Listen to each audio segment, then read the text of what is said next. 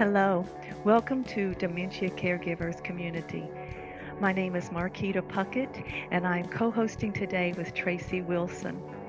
I am a family caregiver of my father and my husband for Alzheimer's and early onset Alzheimer's, and Tracey is the regional director for Alzheimer's Tennessee. And we've come together in Dementia Caregivers Community to be with you. So, welcome. We are so glad that you're joining us for the next few minutes, taking time as maybe you're with your loved one at a doctor's visit, or maybe you're having a quiet moment on a walk, wherever your listening space is right now. We say, Welcome. And we hope you enjoy these next few minutes because today we're going to talk about community and the importance of community one of the greatest challenges of being a caregiver for someone with dementia is the isolation. So today we want to discuss together community. And we're calling this one When the Casseroles Stop Coming. We talk about the importance of being in community while on the caregiver's journey. And we understand the challenges in staying connected to family and friends. Erosion of a caregiver's community is one of the deepest dangers that can occur during your journey as a caregiver. Now, a Webster definition for community it's a feeling of fellowship with others as a result of sharing common attitudes, interests, and goals. Synonyms for community open, unrestricted, group of people, neighborhood, village, kinship, unity, identity, and cooperation. I think by now, if you've been on this journey for any time, you realize that your community is changing. You, you don't know why and you don't know how it happened, but you do know that once someone received that diagnosis, your community started changing. The definition itself of community lends to reasons why familiar faces and feelings may change on the caregiver's journey. Now, for me, being part of a new community has been one of my most vital sources of encouragement. My husband and I had moved to a new location for his placement into a memory care facility. So I was a stranger in a new place. I was invited to visit a small women's small group meeting, and I found a community to thrive. I was thriving by receiving and giving out. They have become my tribe, and they are a great source of comfort and sanity. But also, attending Alzheimer's support groups throughout my husband's diagnosis has been very beneficial and educational. I receive affirmation from each head nod when I start sharing something, and yes, even complaining. Just because the others understand exactly what I'm experiencing and it's reciprocated, they get it, they understand the emotions. So today, I want to invite Tracey into this conversation with me. And Tracey, you've been doing this for how many years? 24. So I want to I want to give you some questions about community. And Tracey, my first one is what reasons should an individual have for not reaching out to a caregiver? Maybe it's those friends we thought would be there or those family members that we thought would be there. What are some reasons that they would not reach out to a caregiver of someone with dementia? So, that actually is an extremely wonderful question and one that we're asked many, many times a day, actually. And I think going back to the title of this particular podcast, when the casseroles stop coming, is part of the answer. You know, they say the answer lies within. And I think that's truly the cause in this case. I believe that the longest diagnosed case on record as of this moment has been 27 years. And I'm, there may be some folks out there that have experienced this journey much longer than that, and some right around that time frame. I think that we're most people life is busy. We all have other things kind of going on. We have families. There are trips we need to make and children we need to shuffle from here to there. And so I think many times the longevity of the disease process may hinder some individuals. So they may be there and willing and able at the very beginning to be involved and to ask questions and to provide respite and all of those types of things. But then as time goes on, needs change sometimes folks are uncomfortable. I know that we've worked with many people that they they'll say I, I, don't know what to say. You know i don't know what to say to the person. I don't know what to do while i'm there with the person. And what i typically will advise people to do is we act the way that we always have. We talk about the same things we always have and we gauge whether the person is willing capable of having that type of conversation. And then we adjust those we adjust our sights a bit if we see that we do need to change things. So i think the longness of the disease i think just the uncomfortable nature of the disease. There there may be fear there may be trauma or hurt or pain that comes up from a past caregiving experience. I think that all of those are, are the main reasons of, of what we see for why someone is hesitant or unsure whether they should reach out to a family caregiver while they're on their journey. Well, Tracey, in all of your years of experience, can you tell us why? Why is community important to a caregiver? I know for me, sometimes I get that I'm just going to buckle down, mm-hmm. I'm just going to do this attitude. Yeah. But I had such a shift when I got into community. So, why is community important to a caregiver? Well, I think the the attitude that you started off with is very typical, um, and I will say that I don't know if it's typical in the United States or if we're just a little more headstrong and independent. And but I think we go back to the no man is an island. And there are so many facets to this disease. There are so many hours in a day that a person is attempting to provide quality of life to another person. They're looking to entertain a person. Many times, maybe not with a whole lot of sleep, not with a whole lot of respite, as we talked about just a couple of moments ago. So I think once we realize that we do need to be connected to other individuals, especially other individuals that are understanding of what we're going through, we don't feel alone we don't feel as isolated. Those feelings of being alone, being isolated, lend way to more feelings of depression and anxiety and overwhelming feelings of fear and grief, regret, all of those things. So I think that we need to have a buddy system, definitely, and someone to kind of have a checks and balances mm-hmm. type of thing to keep us in reality. And we set those realistic expectations of ourselves. I like that check and balances. Mm-hmm. Yeah, that's really good. So, two questions for you, Tracey. It's and they're sort of opposites or flip flops. What can community look like to a caregiver? And how can a caregiver assist others in being a part of the journey? So, I'll kind of go with what can community look like? And that is a really hard question to answer because everyone's journey is different and everyone's societal norms and what their network looks like is a is a little different. So, I think definitely reaching out to an organization like Alzheimer's Tennessee, making sure that you have a, to use a big word, a plethora of resources at your hands, that you have trained knowledgeable individuals that are going to give you the correct information.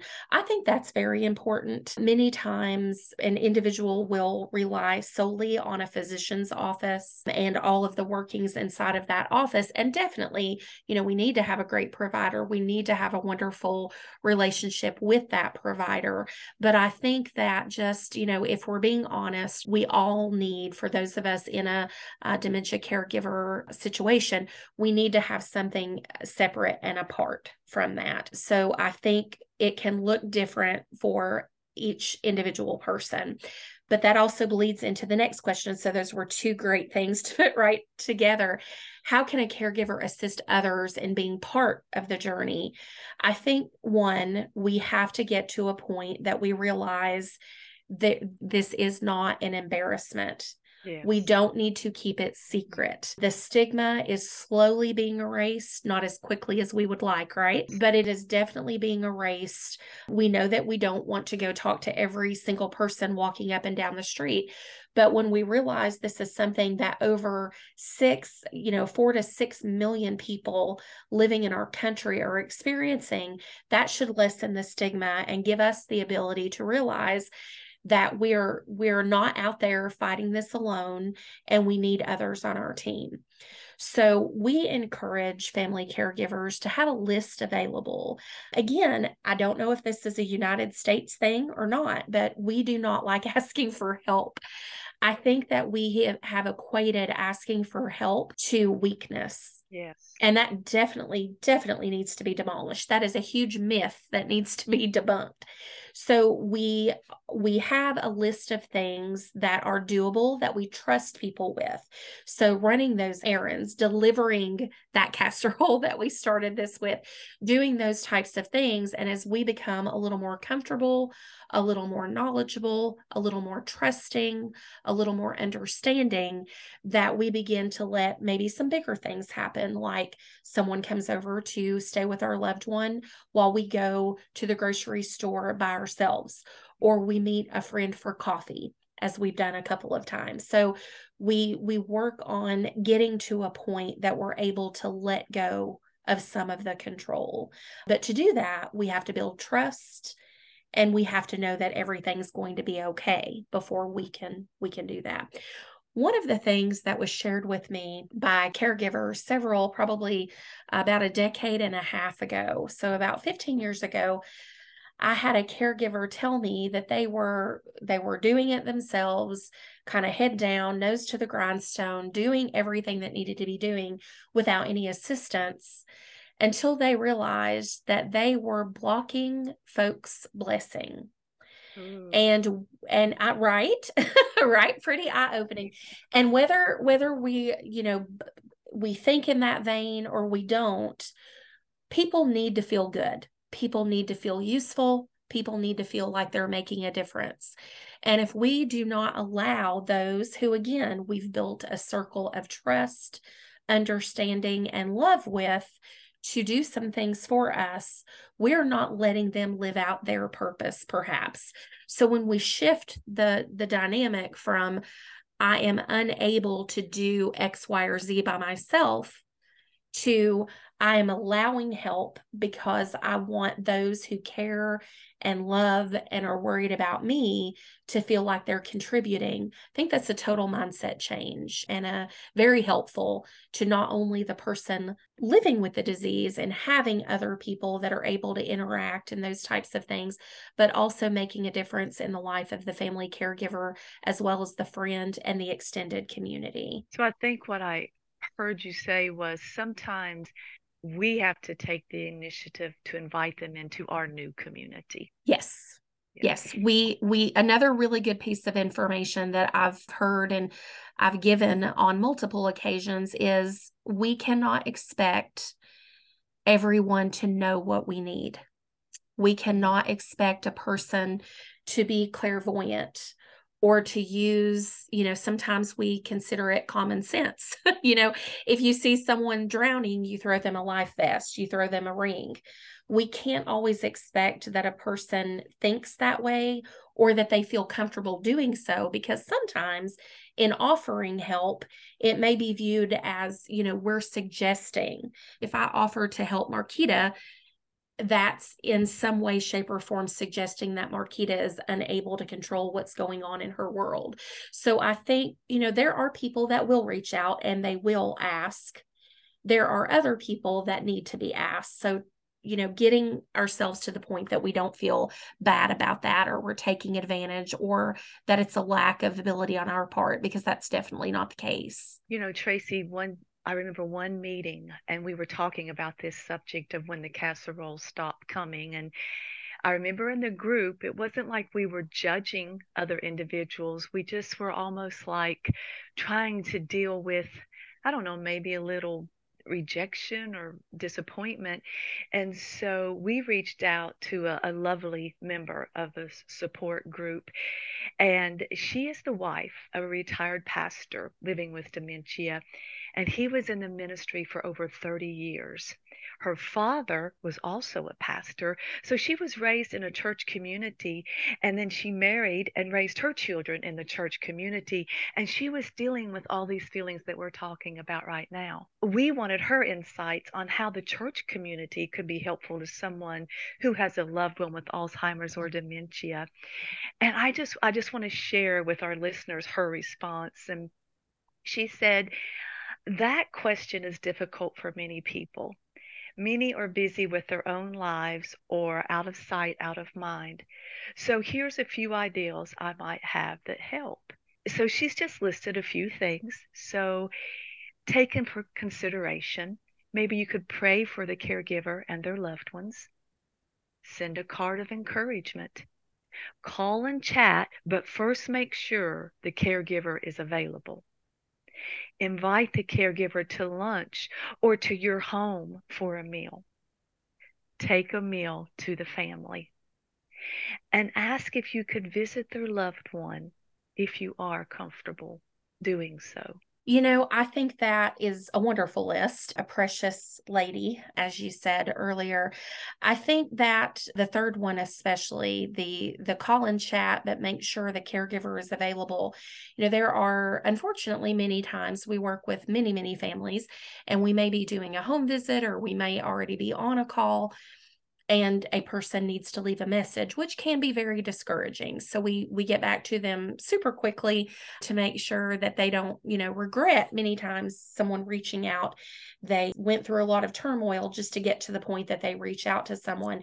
So the first thing that i always do without question when i call that person back they answer the phone i tell them who i am and then I immediately ask, is this a good or a bad time to speak? And so they'll they're very transparent and honest. They'll say, you know, this is a great time. I just sat down with a cup of coffee, or I'm in the grocery store. So can I call you back in just a little bit? So mm-hmm. I think it's a great idea to definitely reach out, but then make sure it works for them. And if a person isn't necessarily comfortable making a visit, what I would suggest is working to get to the point that we are comfortable. So perhaps go and visit with the person while their primary caregiver is there.